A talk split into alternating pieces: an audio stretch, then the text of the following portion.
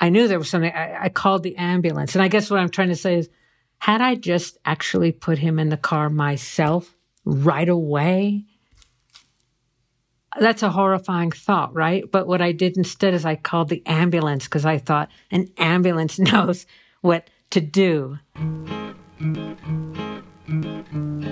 From the TED family of podcasts, this is Design Matters with Debbie Millman. On this episode, Debbie talks with designer and teacher Laurie Haycock Makela about her partnership with her late husband, the designer P. Scott Makela, and about her own recovery from a brain injury. I still feel like I'm recovering because I still have a lot of little glips and glaps that come up. It's just part of how where you recover to or the place you go to to feel better. Today's sponsor, Lexus, employs engineers who describe the phenomena that when a Lexus is truly doing its job, you don't notice most of what it's doing. Sounds a lot like what I aspire to do with visual design. For Lexus, the specifics of craft operate in the background in order to get out of the way of the emotion they are intended to evoke. Chief designer Koichi Suga described it as being akin to how happiness works. As humans, we aren't necessarily conscious of being happy, but we know immediately when we are unhappy. We notice the absence of happiness, not necessarily happiness itself. That kind of thoughtfulness and curiosity is what drives innovation at Lexus. Check them out at www.lexus.com slash curiosity. Design is generally thought of as a visual spatial discipline. Sure, there's a sound design for movies and podcasts, and there is information design. But most graphic design simply doesn't engage more than our sense of sight. What about our sense of touch, our sense of taste, our intuitive sense that there are other beating hearts out there in the world? Laurie Haycock Makela is a designer who is interested in involving a range of sensory experiences. Recently, she was one of six installation designers to participate in an exhibit of multisensory and immersive experiences at the Dallas Museum of Art. The exhibit is called Speechless Different by Design, for which she also designed the book. Laurie joins me today from her home in Carson City, Nevada, to talk about that and about her extraordinary career in design for this very special episode of Design Matters for the Bend Design Conference in Bend, Oregon. Laurie Haycock Makela, welcome to Design Matters. Hi, Debbie. Thank you. Hi. That was lovely. It's- Thank you. Oh, thank Yeah. you. Thank you. Laurie, is it true that you now live next to the original Pony Express depot? Yes. well, um, yeah, because it's a small town, so you can actually, there's a lot of um, memorials and different things that recognize that moment. And I just think it's awesome that I'm here. I can work here, like you and I can talk, internet going, everybody's dialed in, but I'm literally, when I think about where I am, with the Pony Express, you know, kind of started, I think, whoa, hundred years later, this is what it is. And we get to Yeah. just sit and with no pants on and do this sort of thing. Looking at the stars. yeah, yeah, yeah, yeah. Your daughter, Carmela Makela, is an up and coming director, and I read that she recently worked on a video for the musician Gary Clark titled When My Train Pulls In. And she's known for her provocative work, having previously shot a steamy video for Atmosphere's Ain't Nobody. And I read that on set, she created a unique family work ethic, bringing her vision to a high level of craft and emotional power. And I'm wondering how you influenced her work ethic, this family work ethic. Oh my goodness. It's, I'm so surprised that you are mentioning that, uh, talking about my daughter, which is lovely and my kind of family. And, um, I'll, I will tell you what's interesting and therefore you might want to not talk about this. but my daughter, um, learned yes, from her dad, super inspiring. Although he passed away when she was eight, um, and the whole vibe in the family, and her, uh, my nephew, uh, her uncle Vincent Haycock is a is a very um, kind of a famous, I don't know, uh, film director in Los Angeles, and he was really her mentor. So it kind of went generational. Vincent studied with me when I was studying, working at Cranbrook. He learned, you know, 16 year old kind of hanging around Cranbrook. Then my daughter was old enough and he took her on. But the postscript to that is my daughter turns out that, um, the, and this is just true confession. She's super talented and I'm, that's why I'm so moved that you brought that up. And she kind of went into LA and filmmaking and all that hardcore. But, um, the LA life and the expectations in film and, and all that stuff that you mentioned, like how cool is it? How hot it is? Do you have the best director? Do you have the best artist? Do you have the blah, blah, blah, blah. Uh, she was really, ultimately, she just said, I don't like this. So if you ask me next why I'm in Carson City, Nevada, my daughter said, let's get out of here. We packed up. We got in a car, felt Thelma and Louise style. We went to Nevada and just started driving. She met a guy in Carson City and we moved here. And she just left everything. She just had a baby. She's married. She just loves it. She has nothing to do with the film world. End of story. Wow. What what an incredible story. And once, like, once we start I've to never go, talked about it like that ever because it is kind of like that. Wait, she's like, she just said, you know what? I want to have a family and have a regular life and live in a, just a mellow place. And, and I was well, like, I think Boy. it's just so interesting because that family work ethic is similar to, I think, the family creative ethic in the way that you've reinvented and moved and had s- such different vibrant chapters of your life which we're going to talk about so i think Oh, it's really you. There- interesting that is a segue because it is when I saw what she was doing, she went from having a this when you said steamy, I like that word. She kind of had this steamy career moving and her, you know, her cousin Vince was like going, go girl, we need women in film, blah, blah, blah, blah, blah. And she was like, you know, I know I'm supposed to do this, but actually here's what I really want to do. Is everybody okay with that? And she said, Mom, I know you're now your 70s feminist is freaking you out. And it did because it did. And Yeah. then I was like, you know what? Thank God you are choosing this other way of life that also makes sense. And well yeah, a 70 feminist sen- set up a scenario where women should be able to choose And yes, so exactly. And I had Yeah. to work myself off that cliff and say, wait, Yeah. oh, wait, this, uh, what is this? And I said, she said, Mom, I understand that this is kind of like counterintuitive or whatever. But family is family and getting a grip on having a, a life that you like. That's Mm-hmm. a thing, you know, I respect that. So yeah, it's crazy you mentioned that. So thank you. Laurie, you grew up in Woodland Hills, California, in the San Fernando Valley. yeah. With, and one of your brothers is a Zen monk. Yeah. What was your childhood like? Oh, wow. Um, you are good, dear. um, my brother is also a, ch- it's a huge part of my life. And, uh, because, and I've been working on a story about his life forever be- and called, um, Monk Junk. And it's because my brother, hugely influencing because when we were younger, yeah, we lived in Woodland Hills, but in the 70s, but there was also a lot of drugs and a lot of crazy things and, you know, people wanting to get out of the valley. And my brother was sort of evolved into a very smart, um, uh, junkie. You know, he was a, he was a, a heroin addict for a really long time. And so when he, the story of how he became a monk and has now been a monk and lived in he lived in Korea for almost 20 years and now he lives in a New York upstate New York Zen center Buddhist uh, a, a Korean Zen center for years. Um, that's a very profound influence for me. He's still the same person and I kind of grew up with all that difference, you know, like, oh my God, wait. And when I tell the story, yeah, my brother was a heroin addict turned Zen monk. Crazy.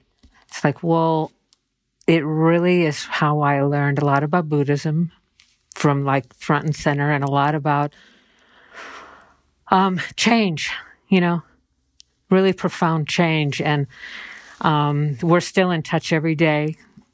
It's not as simple as probably most people know that monks don't all look and sound and act alike, you know, like, oh, he's just so zen. You know, it's like, it's a practice, but it doesn't mean you're also an asshole. Doesn't mean you're also weird. You know, it doesn't mean you get off the rails. You know, you're, but you have to, that practice. So, you know, my brother's a big part of my life, and thankfully, we're just still sharing a lot of stuff.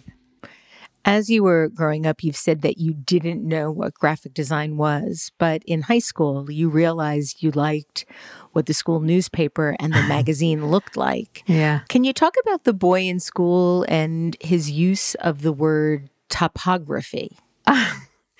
yeah, I think no, and no one knew what typography. What, what is that? No one knew graphic design, but we were doing the paper and and at the time, I took a lot of, you know, kind of I don't know, it was like, oh, I'm the youngest girl editor, you know, da da da. But what I just noticed is I was just really into the construction of it, what it looked like, how you brought up words and pictures and all that stuff. So anyway, yeah, this guy just said, wrote it across the thing, like a love note, you know, like, you know, your topography is so fine or whatever that, you know, something like that, you know, and it really struck me because, but, and it stuck on me and I kind of saved that thing. And I just thought, what does that really mean? Of course, the idea of it being a landscape is cool. It just feels really good. And I'm like, you know, whatever he really meant, maybe he's smarter than I thought. At the time, I remember going like, oh, that's not typo, you know, kind of figuring out that's not really what he meant and going, it's okay, typography, you're dumb. not topography. Yeah, right. You dumbass, you know, you don't know, you know, but but also just being flattered by whatever he thought it was was something that was noticeable, you know. Right. And it was just about scale. When I think about it now, I remember just, you know, those basic things. Creating scale, creating that pop, creating some kind of balance. And, and I also love type and I liked the way words looked. And I probably that was the beginning of that you know, yeah, we had and yeah, topography. Now I still, I just like that. It's like, yeah. it is the landscape of things, you know. Yeah. Um, in 1982, you went on to start an MFA at RISD, but left before you graduated. How come? With respect to everyone involved, I thought it was more conservative than I imagine And this sounds so arrogant now, or I think my thoughts must have been are now, even in retrospect, deeply arrogant. But I just thought, whoa, wait a minute, this is just not really very what's happening. And I didn't really know what was happening, but I knew it was just kind of, it just seemed old timey. And so I did, I did leave and I kind of like regret a little bit because of the arrogance, you know, and not that uh, it's just that because I think about now as I've been, I've taught for many years and all that, and I think, damn. but um, I just thought, oh wait, that's not what I meant. You know, it's kind of corporatey and logo-y and I don't know what. And I thought, I think there's more. You didn't go back to get your MFA until the early 90s when you went to Cranbrook. Yeah. After leaving RISD, you began teaching at Otis College of Art and Design in Los Angeles. And it was there that you met Scott Makela and described it in the following way. One day we were standing there while critiquing a student, and I remember nothing more or less than the feeling of falling upward. He literally had a white glow around him, kind of like an energy field. He could have been a UFO for all I know, but the feeling was mutual because he actually began to talk so fast that he stuttered. I knew my life had begun. Oh my goodness, I'm, you've made me cry. because that that really happened like that. You know what I mean? It was yeah, it was so, so visceral, once in a lifetime, and it's so magical. So it was really love at first sight, like just instant. Yeah. Wow. He was really special. And yeah, he was just had a, such an ener- physical energy. And I, other people feel that around him, you know, or when they knew he had uh, so much charisma and kind of the energy field was, but I felt it between us and it just was instant and awesome. Yeah. April Greiman once described your combination as upper body, meaning you, and lower body, meaning Scott. And you've said that you always liked that description of your grafted hybrid union, but added that it also depended on where you stand. Yeah. And I, I wanted to know what you mean by that. yeah.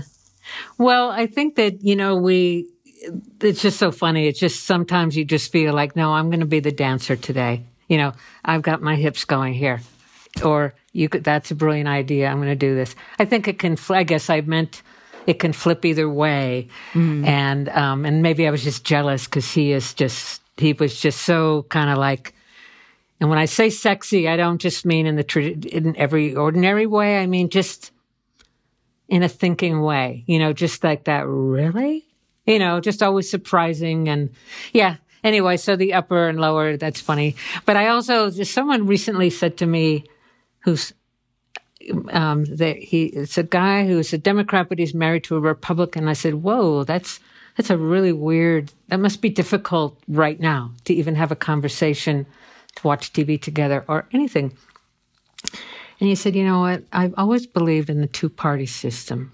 And I thought, and at first I thought, wait, wait a minute, he's off topic. And then I realized he just meant even in a relationship, there is such thing as a two party system. And Scott and I really had it. It's like, which is why when he died, I felt like it was really hard to keep doing anything. And that's my problem. But I just, the two party thing really worked for us. And it was just so deep and inspiring and, everything. And then when it's gone, it's like just a big, dumb silence. yeah. Yeah. Um, I want to talk a little bit about more of, of what you did together before he left the earth yeah. and then talk about how that happened. Yeah. When you first got together doesn't even seem like the word crashed into each other's lives. Um, you began to teach together, you started a studio together. What made you decide to leave your teaching positions and go back to be taught and get your MFAs at Cranbrook? Okay, so we were teaching at yeah at Otis, and also we were at Cal Arts. And Scott wanted to go to Cranbrook, and I'm going to tell you the truth is he wanted to go, and I was like, well, I'm going too. And we have, were actually in the middle of a breakup. Uh, because you know he was very it was very explosive and very intense to live together. This is just before Cranbrook, so it's like you know what, let's just split up for a bit. His mother was sick with Alzheimer's. My mother was sick with cancer. We just kind of like split up and said, take a break. And then I heard he wanted it. He was going to go, yeah, cool, cool, but and I'm going to go to Cranbrook. and I said, really? Okay, me too. And then we just we just got back together and just did that. You know, we just went. Oh, Laurie, you're forgetting a really important part. Your mother died, and he showed up on your doorstep even when you were broken up. Oh, I feel like you're like in my head. Who told you that? Did I? That's so, I read it. That's so funny. Oh my God! No, this is when you know you one knows that your partner is like for reals, and and yeah, my and so when we broke up, it wasn't like I'll never see you again. It was just like, oh my God, you're so intense. You're changing my life. I don't know. Da, da, da. Uh, just go away for a bit, you know, and you have your tra- things going with your, you know. So we, but we still kept in touch. And anyway, when my mom died, I called him and I swear he was at my door that night and he was just there. Just, hey, baby, and that's when you just know, hey, baby, you know, that's it. And because he just knew uh, this, that's, you know, he was there. You know, when people say, oh, you know, I'll always be there for you. And then he just was there. And that was a, a different, you know, of course, when you lose your family and I'd already lost my dad and I, I would soon to lose my other brother. And I mean, a lot of things were going on, but it's like he just was waiting for, you know, when someone is, I don't mean to say vulnerable, but kind of when one is just going, oh Lord, whatever we got going, let's just put it together right now. Yeah. And he just came. And he's a good, you know, I would, uh, now talking to you, I'm going to go, you know, he's a really good guy. It's like he was a really good guy. yeah. Well, by the end of your first year at Cranbrook, you got married. You Yeah. went to the, to the Caribbean for your honeymoon.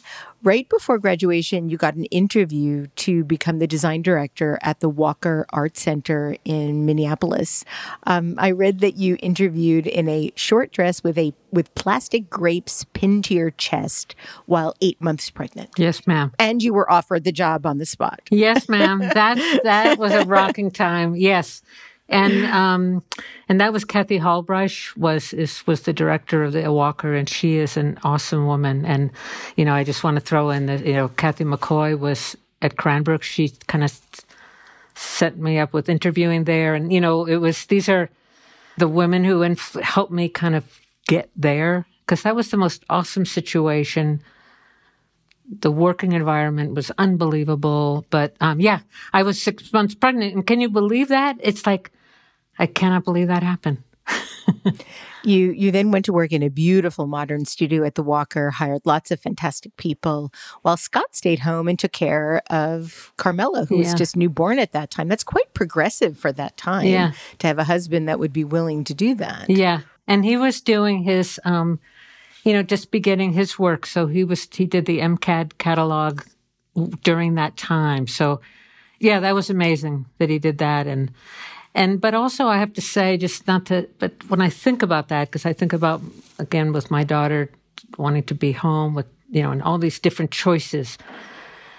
I had an exquisite job, but also I had an income and health care so that he could do that mm. and he could also work at home. You know, so when you think about it, it's just all these, and I say to my daughter, you know, these are choices every couple just makes. Doesn't really matter who does what. Just make these decisions and go for it, you know? And so I think it's incredible that he was the stay at home dad, but he, and he's building his career and that I had a cool job that I was able to start our family, you know? Yeah.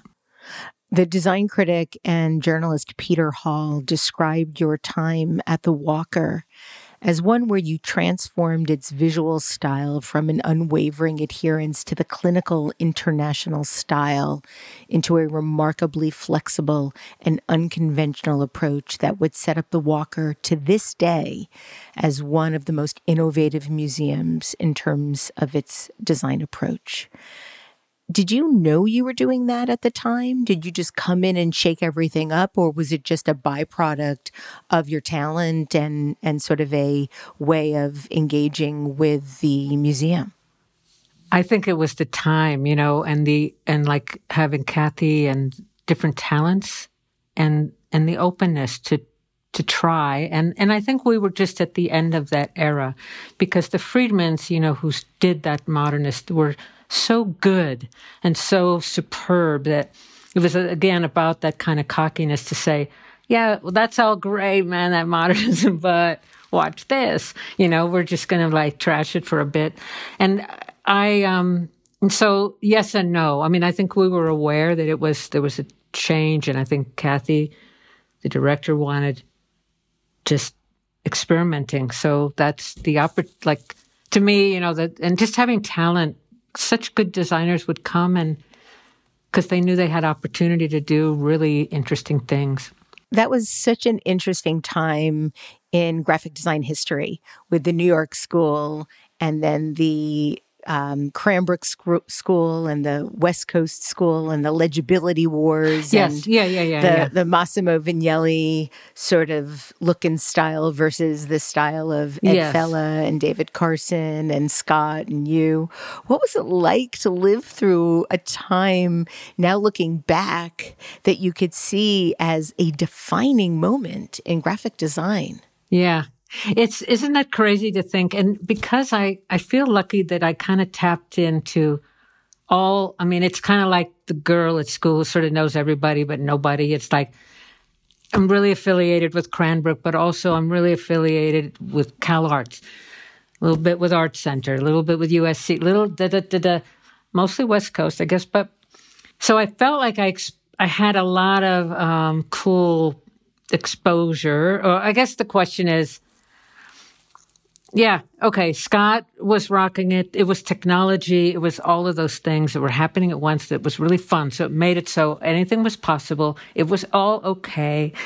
And it's just not, I don't feel like it's like that now. I mean, I don't know what people are experiencing now, but it's like we're in another place. So it's a virtual thing and it's a, it's a whole different yeah, deal. It'll be interesting to see how design history views this time.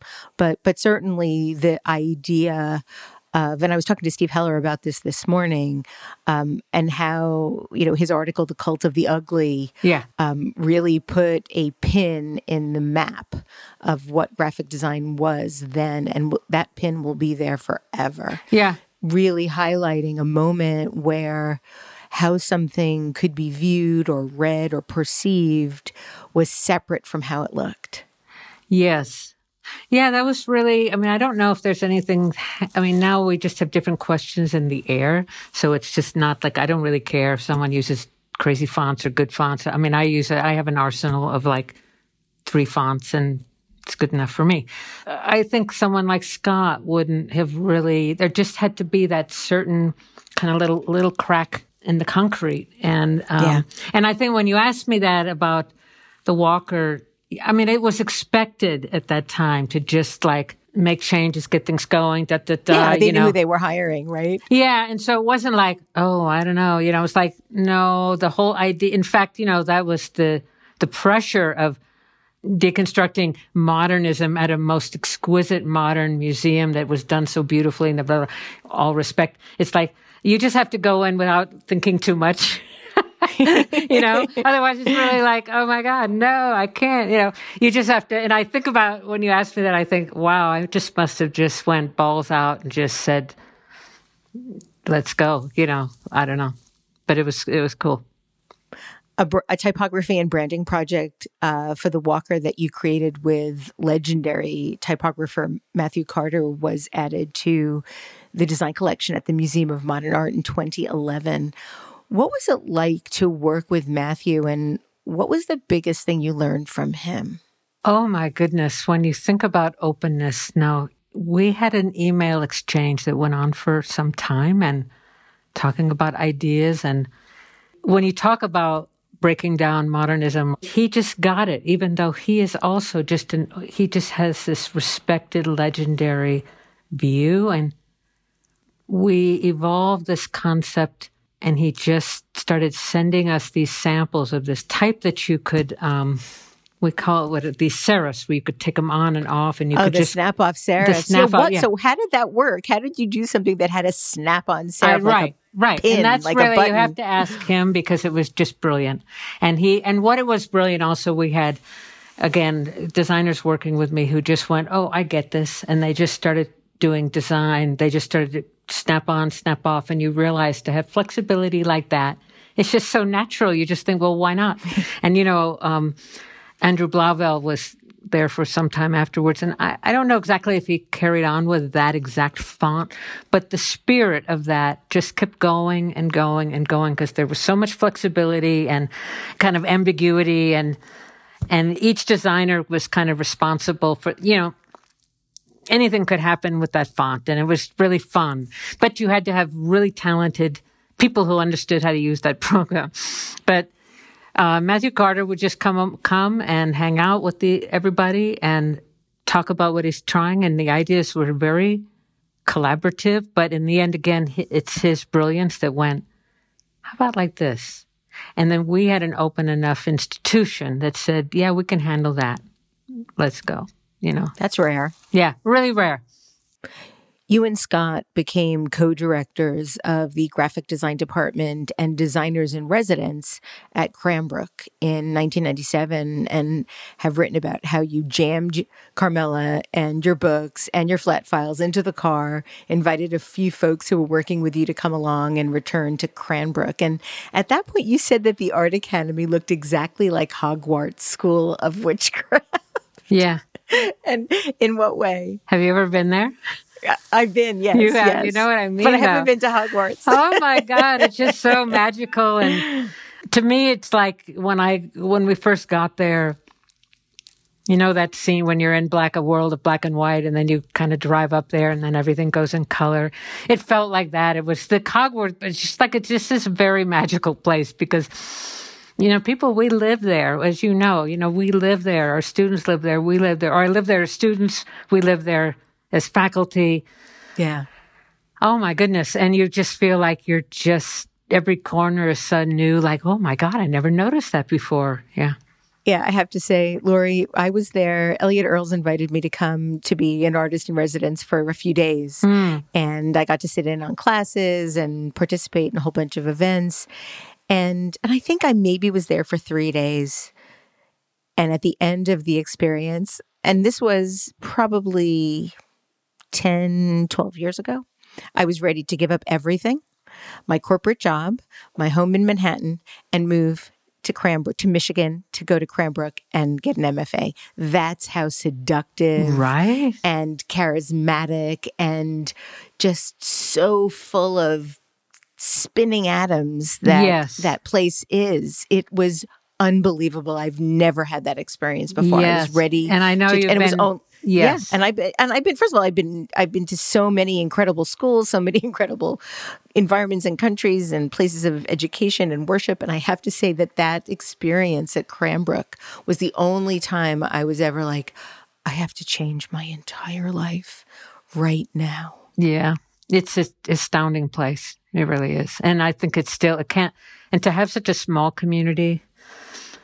And when I tell people, you know, it also is not just technology and design and blah, blah, blah, and art, it's um, craft. That foundation, its history, like people forget that, that no, that's still a real thing. Yeah. I was also struck by the, the level of trust in student risk taking, which I thought is a really important attribute to foster. Well, it's almost like if you don't take a risk, you're like, you know, a wimp. You know, you just yeah. have to. Yeah, yeah, exactly. That's exactly. what scared most people there. They'd be just like, what I knew this more as watching my students is like what was making people quiver is like, oh my God, I have to just be so epically amazing every day. And I was like, hey man, you have two years. Just relax. right. Nobody knows. Nobody's going to say anything. Nobody's watching. You've got two years to figure that shit out.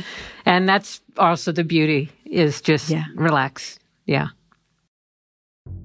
Back in 2017, I curated an exhibit called Text Me How We Live in Language at the Museum of Design Atlanta. The collection was focused on the intersection of visual imagery and language and how language is the connecting factor among the human race. It was built upon my belief that we live in and through words. We use words to express and define our reality. Somehow, by having these concrete messages in one specific place where we can all view them at the same time, maybe we'll get to enjoy that feeling of being fundamentally connected. Today's sponsor, Lexus, has a similar philosophy.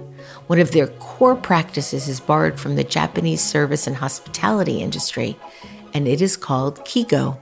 Keigo refers to words and phrases in the Japanese language that are used in a formal situation or that show respect and civility to each other. It's considered one of the most polite forms of communication, and Lexus wanted to apply that sense of respect when designing their cars. This is one of the many ways Lexus puts people at the center of their brand. To learn more about Lexus, visit www.lexus.com slash curiosity. You and Scott ran your own design studio at the same time. You called your company Pictures for Business and Culture, and you had clients like Nike and MTV really at the top of your game. Then one day, a few months after you arrived as the new designers in residence, you had a brain hemorrhage at 40 years old. and in your book, Where is Here, you write this about the experience. The hemorrhage followed three sequential orgasms in the ladies' room of a trendy restaurant in Soho, New York. That moment of extreme pleasure set off a congenital time bomb. A malformation of a tiny blood vessel exploded into a pool of blood in the left front hemisphere of my brain, like a gunshot inside my head. 24 hours later, I was surrounded by neurosurgeons, all surprised to see me still alive.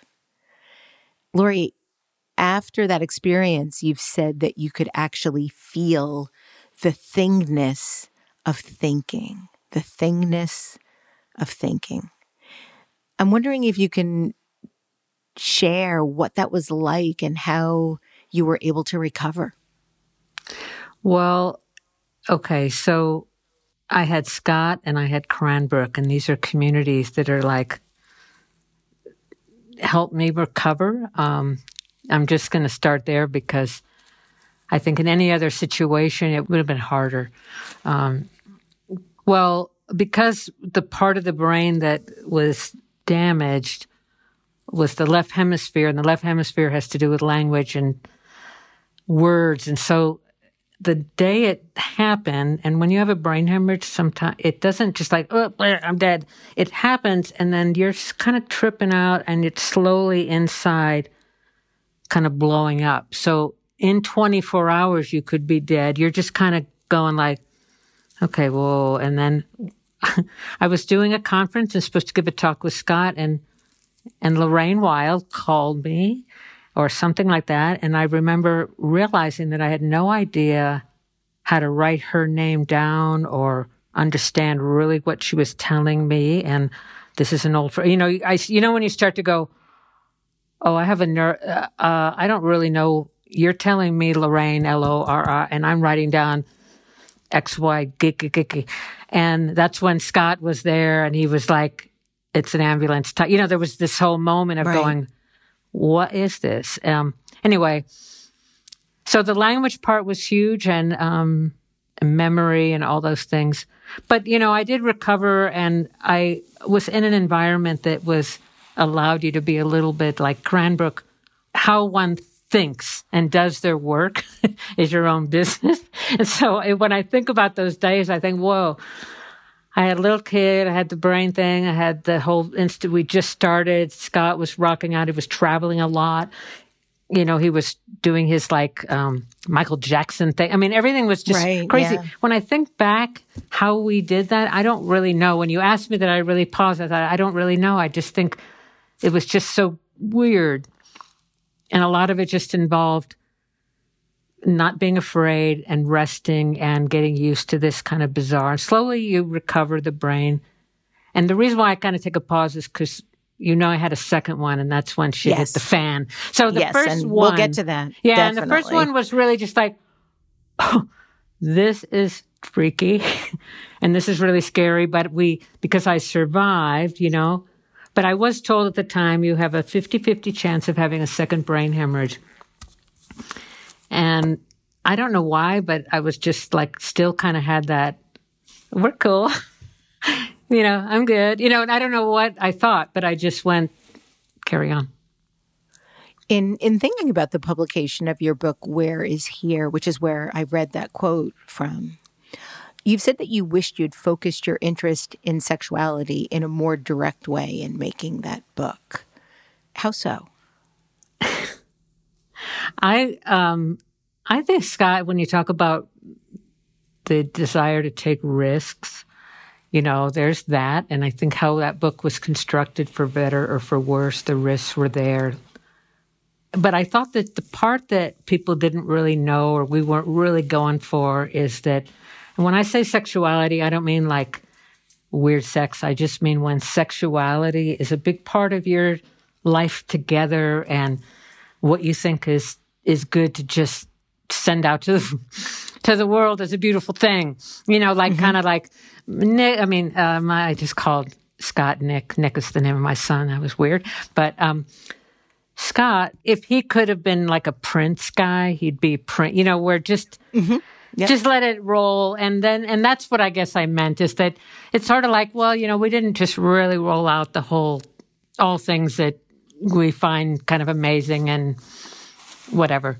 Yeah. Well, there were some really interesting images. One of the images that that I was struck by um, was the contribution that Stefan Sagmeister made, which was the close up. I couldn't un- couldn't figure it out at first. I was looking at it, looking at it. I'm like, oh my god, that's a close up, really, really tight close up of a hanging testicle. right. and then, of course, I was like, I wonder if it's his, and I didn't ask him, and I well, should. you know, he he'll probably remember the story differently, whatever. But I just remember we were like, Stefan, we're doing this book. Can you contribute? Because all of these people, we just wanted contributions from all over the world, all the weird stuff that we liked. And we kind of taunted him. I remember it this way, taunting him to do something completely extreme like that. And maybe Scott said, you know, just like put your balls out, man, you know, whatever. I don't know, but something like that. Or maybe he remembers it differently. But anyway, yeah, there they were. And they're just, and of course with Stefan's work, I don't know him well, but I, I'm assuming we don't always know if that's him or not and this and that. But it seems like, well, why not? And yeah, and I can't thought imagine it that he. Yeah, you know, why I not? just- and I just figured, Yeah. uh, thank you, you know? Yeah, it's just the one hanging testicle, very close up. You see all the little curly hairs. Yeah.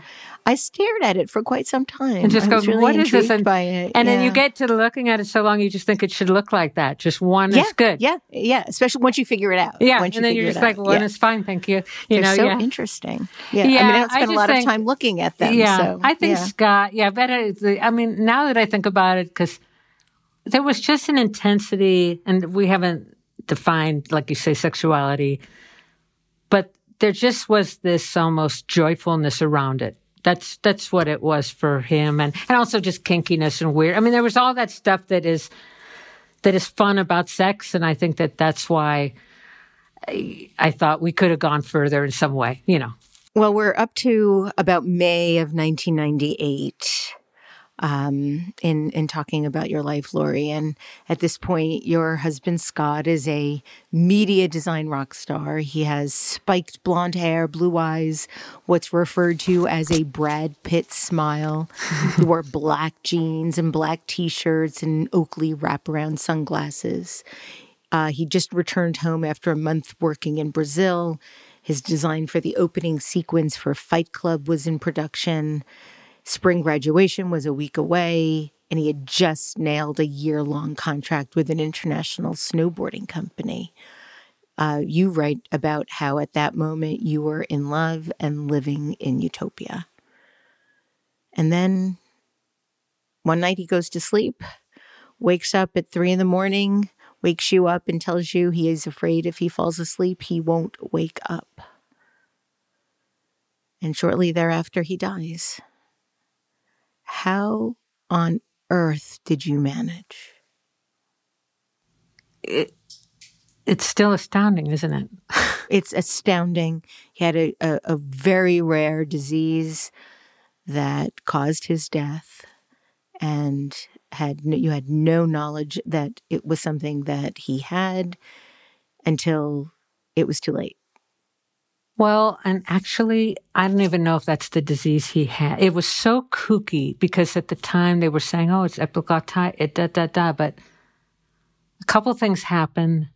You know, he came home with a kind of a ear infection. He took some medicine. He went home, felt better after after the medicine. We went to bed, and about three in the morning, he couldn't breathe. And I'm thinking, oh, he's got the medicine. We're good, you know. And anyway, this one thing led to, he just suddenly said, I got to take a shower. I can't, I got to, I, you know, my whole, oh. and then all of a sudden, of course, you just like, fucking, you know, we're call, uh, call the ambulance, da da da da. It was kind of chaotic, but they, the ambulance people, they kind of just hung around instead of taking him directly. It was like, oh, maybe you're just kind of this, it's kind of that. And, and believe it or not, what I've learned recently from his sister, she told me, recently, she says, you know, Laurie, the epiglottitis thing, that was a guess by the doctor. He was given the wrong medicine by the ambulance people on the way to the hospital. So he died on the way to the hospital. Right. And so by the time the hospital, of course, revived him, he was all going up, but he had no brain activity for a couple of days. I, I don't really know. I honestly still don't really know what happened, but it happened so fast. He was just saying goodnight to everybody. There's just a beautiful guy. And then it was over, just like that. You've written about how the EMT guys seemed unusually slack. You mentioned it here, um, asking you questions while Scott's airway slowly closed shut. Do you think? And and I I I don't know if it's if it's wise to go down this would have, Yeah. could have, should have path. But do you think if he had been treated differently, if they had taken him to the hospital right away, he could have survived? Yeah. Yeah. That's why it's so fucked up. Yeah. Yeah. And so one asked this, you know, to be honest, I have to say to myself, wait, I was sitting there. It just seems so crazy. You know, when your friends like cough, cough, da, da, da, you don't think about it. I mean, I'm looking for his tennis. I'm just not thinking that this is it. I knew there was something. I, I called the ambulance. And I guess what I'm trying to say is, had I just actually put him in the car myself right away, that's a horrifying thought, right? But what I did instead is I called the ambulance because I thought an ambulance knows what to do. Yeah. So when, you know, I track back and go, whoa, that was such a nanosecond of decision making. And I thought calling the ambulance and trusting whatever was going on there was the thing to do. And I also just thought, this is not anything extreme. Even when we went to the, as he was on the way, I went in another car because they were like, we're good, you know, like you go because you're going to want to drive him home or something like that. I don't know. And I'm thinking, yeah, I got to get his stuff so I can drive him home, you know, in two hours. You know, you're just thinking this is just a blip. Right. You just don't, you just can't even, I mean, you can't even imagine. I mean, my, I know this isn't your quite or anything, but my kids and I have this thing like, man, never ever go to bed with anything else but love for the person you're with because you just don't know. And Scott and I had a lot of that. We never went to bed mad. You know, it wasn't like that. We're all like, in fact, you know, I, in that story, I say, Yeah. the last thing is like, can I have a blowjob, baby? And I love that because that is so Scott. That's what I mean. It's Right. like, and I'm like, Yeah. uh, too tired. And I don't have regret for not giving that blowjob. I mean, a little bit, but kind of not really because we had our, just our fine times, you know, when you go like, Right. okay. And that's honestly just to, I don't know, is I had a lot of love and just full imagination and gratif- everything with Scott. And that's why I, I just feel like when people say, oh, you know, do you ever want to marry again or whatever? It's like when you've had a lot of love, just solid, you're okay. You know what I mean? You don't have to Yes. search for more because that was Right. a pretty solid experience, you know? Yeah. You've talked about how telling stories is therapeutic, especially when it comes to grief, and have said that you've not moved on, but you moved in to your widowhood. How have you done that? Well, you you are very you probably know that I got married a second time. Yes, and so Ronald. you do different yes ronald jones and you do see that one does different things to try to get away from your widowhood and just go mm-hmm. okay a whole new thing and also very intelligent passionate person and like okay let's see how this thing fits and the truth is there's only one time a shoe really fits really good so that was a really that was a chapter Yeah. the you know the Ronald chapter was sort of like when you asked me, I thought to myself, had I just stuck with, I'm just going to stay with my widowhood, but I didn't. You know, I went, I tried to kind of get it. I think that's a way to try to soothe yourself. Yes. I mean, I, I I had a second divorce that was really really hard, and it took me five years to get over it. Really, and I and I was did all sorts of terrible self destructive things in that five years with all sorts of terrible self destructive people, and you know I look back at that five years and think, holy shit, was I in pain? Yes, you know what? It's I appreciate you saying that because the time with Ron, well, you know, he passed away last year, and so and he's a, again, he's a fabulous person and as a professor and all these things. Um, but the time and stuff we lived together in Stockholm, and that time was really hard for a lot of reasons. And uh, can I stop right there? Sure. Yeah, absolutely. Hard for a lot of reasons. I was like, wait, where was I going there? yeah. Well, well, I don't know how much you want to talk about your second brain hemorrhage, but you were in Sweden working. You Yeah, had yeah. a company. You you were doing really extraordinary work. You were doing a lot of fine art at that point. You were doing exhibitions. And then you had another hemorrhage in the same part of the brain while you were teaching. Yeah. Um, and you said this about the experience. After that, I couldn't read or write. I didn't know the difference between the letter A and my left foot. I said tree, but I meant refrigerator. Numbers didn't make sense. Later, I learned that brain injuries like mine cause communication problems with three lyrical names aphasia, difficulties with speech, agraphia, difficulties with writing, and alexia, difficulties with reading. And you had all three. You had seizures in the street, you had brain surgery. How are you still alive? Yeah, thanks. yeah, it is astounding that I just feel like I'm kind of a poster that the brain just heals itself. It's it's a it can or it can. I don't mean to sound suddenly like one of our I mean our president going, "You're just crazy." I'm I'm cured because but what it is is uh, you get you learn about compensation and about patience there's a lot of ways to compensate. But anyway, but it took me a long time. So when I don't know, I feel like I had about 10 or more years of just kind of a blank spot. Wow. But my kids were also young. So I also, and I was going through a divorce. I came back to the States. So it was kind of a very hard blank time, you know, in terms of, you know, when I love people professionally who can just block through their professional career like da da da, you know, and then I did this, then I did that, and da da da, and and mm, you know, when you have just these things that happen in your life that it's like no, everything just has to stop, and you have to your career and all these things that you think are super important are just not right now. Um, yeah. So Sweden was where I recovered, and I, I was grateful. I, I did have was living with Ron, and he was very helpful, and you know because I had my kids there, and but a lot of it in Sweden. Thank you, Sweden. Um, is I was in rehabilitation for many months, uh, and occupational therapy, where you, you know, you kind of learn things you already knew again, and I have to say, I I was very, uh, you know, it was a really fearful time. I was afraid of just what was happening. You know how how, you know, when you feel like you're stuck in a situation, you can't. How did you get here? And you know, whether it's a marriage or a country, or a, or a health problem or anything, you just feel so vulnerable and so much like okay, I get it. I'm starting at ground zero, but where is that ground? And I got to get out of this. I knew I needed to leave. So, I mean, it was very, you know, you have those times where you think, wow, how did I, how did I? Yeah. You know, and I don't know if I've said this before to, or whatever, but I would say to my brother, or my brother said to me, the Zen monk, he said, Laurie, when you left Sweden, it was like you put your son on your back and you just started swimming home. And that's true. I don't remember how I did it. I didn't have any money. I didn't have anything. The marriage, the divorce was like, dude, let's just say it's okay and bye bye. You know, like, you know, let's not work out the anything fine. I don't care. You know, and it was just, um, you know, when you just, it was starting over and I don't know what age I was, but I was definitely in my 50s. I mean, it was just like, how did I get here?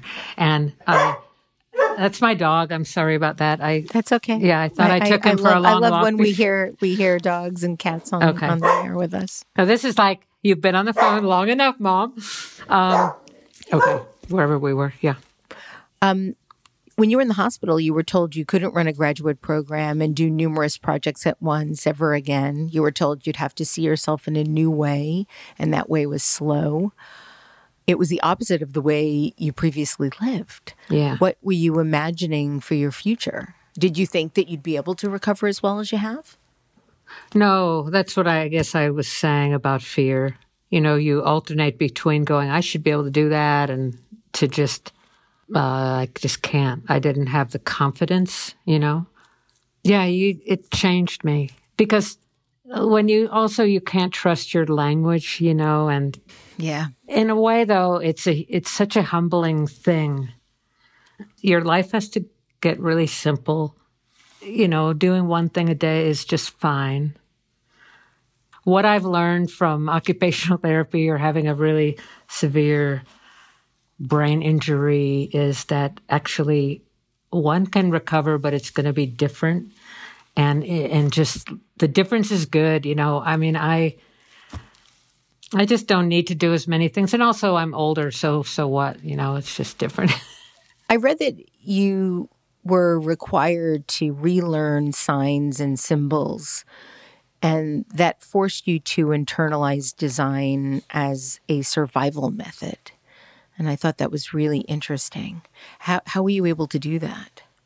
Well, don't you think that arranging things, organizing ideas, putting things in a certain way so that you remember it or other people remember it in a way, isn't that design is I mean, I think every designer, don't we all talk about how design is just a way of living and a way of organizing your thinking and a way of organizing your physical space and everything. So maybe that's what I meant. is that because I still I feel that the better and I still when I say the better I get because I still feel like I'm recovering because I still have a lot of little glips and glaps that come up. But it's still design and having old friends like Lorraine Wild or April Greiman or these, you know, Kali Nikitas, these people I've known for 30 years in different ways and different times in our life.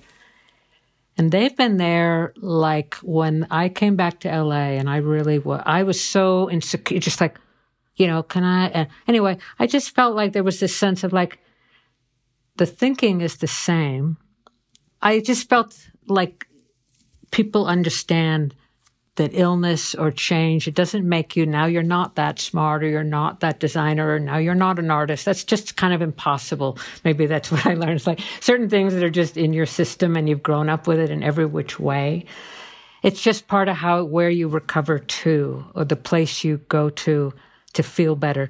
And I will say that there was a time where I thought, I just can't think that carefully anymore. I don't have that kind of multidisciplinary head anymore. Oh my God, oh my God. And the truth is, if I just relax and take my time, it's the same. I, you don't lose whole cognitive things. I mean, you do a little bit here and there, but I feel like I'm better in a weird way. It took me 10 years, 10 years, whatever to say that, but it's like, oh, if that's what it takes to slow down and, um, and not care like I'm sure you have certain projects that you think, oh my God, I'm never going to finish that, or no, I'm not really capable of doing that. I'm not, da da da. And I've come to find out through these little moments in life that, you know, Laurie, you can if you just give it time. And if it takes 10 years, that's okay. Just relax. And in that other part, when we started, and I was telling you about my daughter, a lot of that is about speed. You know, if you're in the film industry, it's like speed and change and again and again and do it again and da da da da. I'm like, so don't care that you know I live with my garden. I just live in a very different place. So yeah, yeah. Well, you're you. I can't imagine how hard you've worked to impact your healing. You're now currently teaching again for the Academy of Art University San Francisco. You were appointed the first designer in residence at the University of Southern California Roski School of Art and Design. And one of your most recent projects, uh, it's quite an extraordinary project, uh, was working with Sarah Schleuning. Is that Schleuning. correct? Did I yeah. say it right? Yeah, it's hard to say. Yeah, okay. yeah, yeah. Who was a senior curator of arts and design at the Dallas Museum of Design. And you helped create an exhibit, participated in a show, created the show's identity, and designed the exhibition book for a show titled Speechless Different by Design. Congratulations. Thank I've you. seen the work. It's magnificent. Um, can you tell us a little bit about the show and how it, it came to be? Oh dear. Yeah. I mean, that's such a beautiful example of if you just wait and be patient and the right thing comes back to you and if you're ready to grab it, you know, and I just thought I would never have that. I really didn't. I just didn't think that would happen again. But Sarah, we met briefly 20 years ago at Cranbrook. She was a young curator and I was teaching there, but she told me when we met, I was really grieving Scott. So she said, You were just in it. I, she was telling me, she says, You might not remember meeting me because you were in a very deep spit, you know, just a gone, gone space. But anyway, she remembers. So I bring up Cranbrook because it's those connections. It's like a family. We met 20 years ago briefly, but she called me and suggested this project. And I was so still convinced that I was not ready for a complex project that I just blew it right. The minute she was talking to me, I was thinking, not only is this the most awesome project I've ever, it's like, you know, like you're speaking my language. Uh, I was freaking out, but also I was so scared that I was not really ready for it. And oh my God, did I even have a printer that was working right? You know, that type of thing. That I said no. And she just kept saying, it's okay. Don't worry about it. You know what? Just come to Dallas and I'm, we're going to just meet with the other artists and it's going to be cool. And I was, and I literally gave her other names to say, I would send her another email saying, I don't think you heard me. I'm like saying no. Here, check out blah blah blah, and I'm giving these different names, and she just kind of went, "Oh, did you send me an email? What?" And I realized that she just had this intuitive sense of why certain people come together to do a project, even though you don't know what the outcome's going to be. So she invited me. We got together in Dallas with the other artists. The neuroscience she brought all these scientists that have to do with neurological thinking and difference. You know, people who don't necessarily have language skills, but they are um, highly, you know, tactile or what, you know, we heard a lot of stories and a lot of information and stuff like that for a couple of days. And then I walked away from that and going, oh my God, this is the project of a lifetime for me. The exhibition it feels like it intentionally rejected the status quo. And Sarah has stated that everything that they, that you all did was about the least conventional choice and what happens if we try not to use words. What happens if we don't do interpretive text but use pictures or videos? Yeah. What happens if we make sensory deep impression spaces? Um, you also gave the exhibition its title um, let's talk about the word speechless. In the exhibit book, there's a reference to a conversation with a linguist. And the linguist said, when you have a word that ends in L E S S, less, that's a negative. So watch out. Um, why did you decide to use it anyway? What was your response? Well, I really, I'll give you her name later, but because I super respect her. And it was just a very epic thing that she was kind of shooting off, we were shooting off ideas. And she said that, and I knew it was coming from a smart place. But I just felt like speechless is like awesome. And it felt positive. It didn't feel negative. Would, you know, when you just know that something is like, oh, I know that's a bad name for my baby, but whatever. but it was grandma's name. And so we've got to stick with it. yeah, yeah that's just what it's going to be. And also because Sarah tells the story about her son who um, he's uh, at the time he, just didn't speak at all or and how frustrating that was. And so when i said what about speechless? and i was afraid that she might find it too close to the bone you know like too much like uh, you know i don't want to go there. But she really embraced it and she said that is it. That's just let's just go speechless and I just somehow that, you know, as you know, when you name something, it gives it heft. Significance, right? Yeah. And it's like, you know, and then next step, you start creating its visual identity. Sarah is brilliant and she kind of led me down that path. Like, she was the sort of person who would, when we started doing the design of the book cover and it was going to be for Yale, and I got all tripped out thinking, oh, Yale, it's got to be this way and that way, and da da da. And she just did that same trick that beautiful curators do. She said, Oh, that's kind of big, isn't it, Laurie? And she knows that I'm just the quieter, the smaller, that just like back off. And so the cover ended up with that, just that one, you know, like the most minimal. But that was, you know, when you're working with somebody who just has really helped you kind of get to the place you were meant to be without yes. telling you what to do, but just kind of letting you, letting you kind of uh, well, fall upward is all, my favorite, but it's just that, am I falling up or down right now? You know, it was cool. It was but good. the book, the cover is, is it velvet? It's, um, oh, what was the name of that fabric? It's, um, it's a, It feels very velvety. Velvety, it's so yeah. sumptuous and sexy. No, It's I know we were working with the printers. Definitely a keep it by the bed kind of book. Right. And you don't have to read it. I promise you. It's just cozy. and that was really when Sarah said to me, What do you want this book to feel like? You know, and I kept saying, I just wanted to feel like you just want to hold it and put it in bed with you and just be cozy.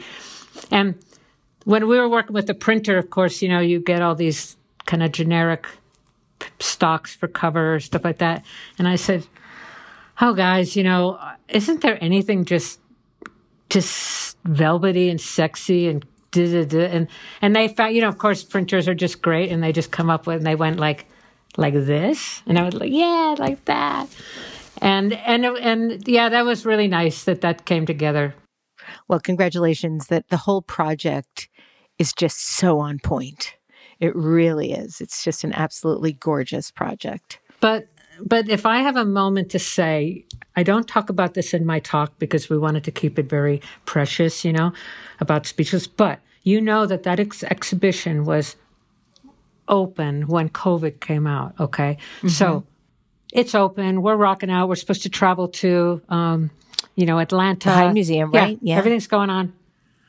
COVID comes out, and we have a show about touching and getting close to everything, and like leaning in and uh, so, of course, not only did the museum, like every other museum in the country, close, but then we had to ponder, like, well, is this going to travel still? What does this mean?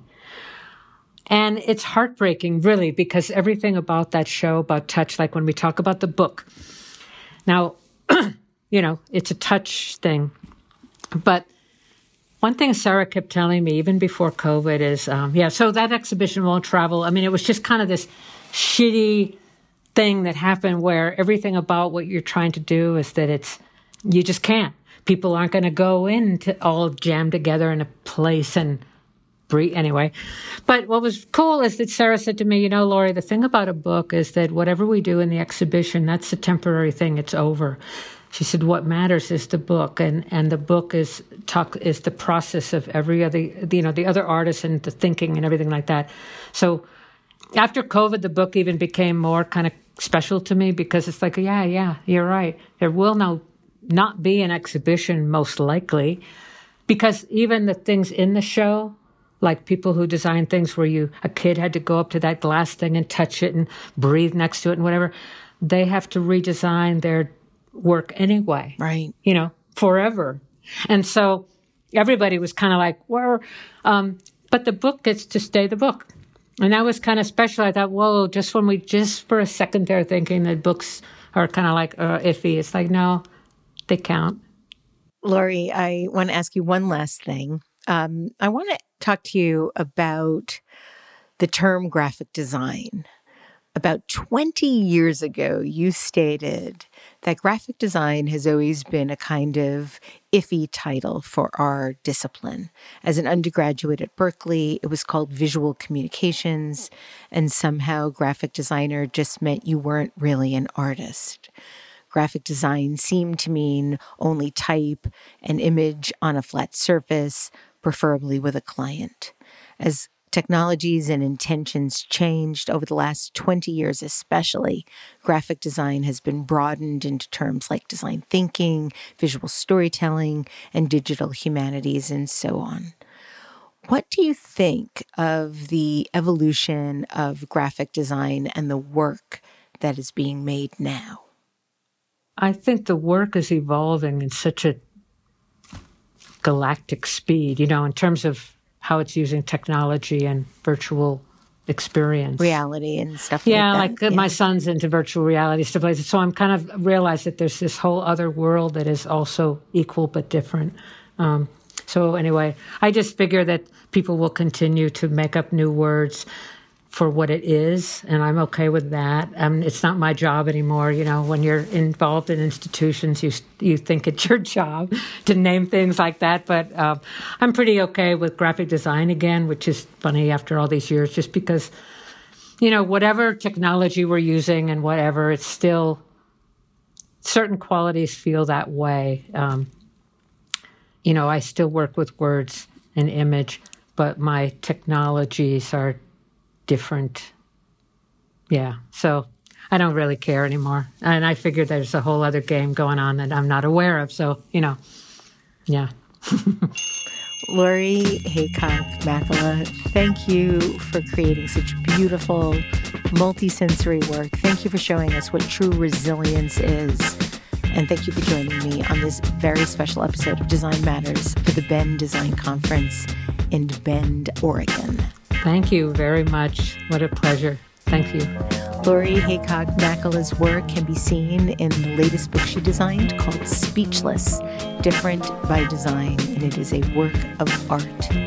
This is the 16th year we've been podcasting Design Matters, and I'd like to thank you for listening. And remember, we can talk about making a difference, we can make a difference, or we can do both. I'm Debbie Millman, and I look forward to talking with you again soon. Design Matters is produced for the TED family of podcasts by Curtis Fox Productions. In non pandemic times, the show is recorded at the School of Visual Arts Masters in Branding program in New York City, the first and longest running branding program in the world. The editor in chief of Design Matters Media is Zachary Pettit, and the art director is Emily Weiland.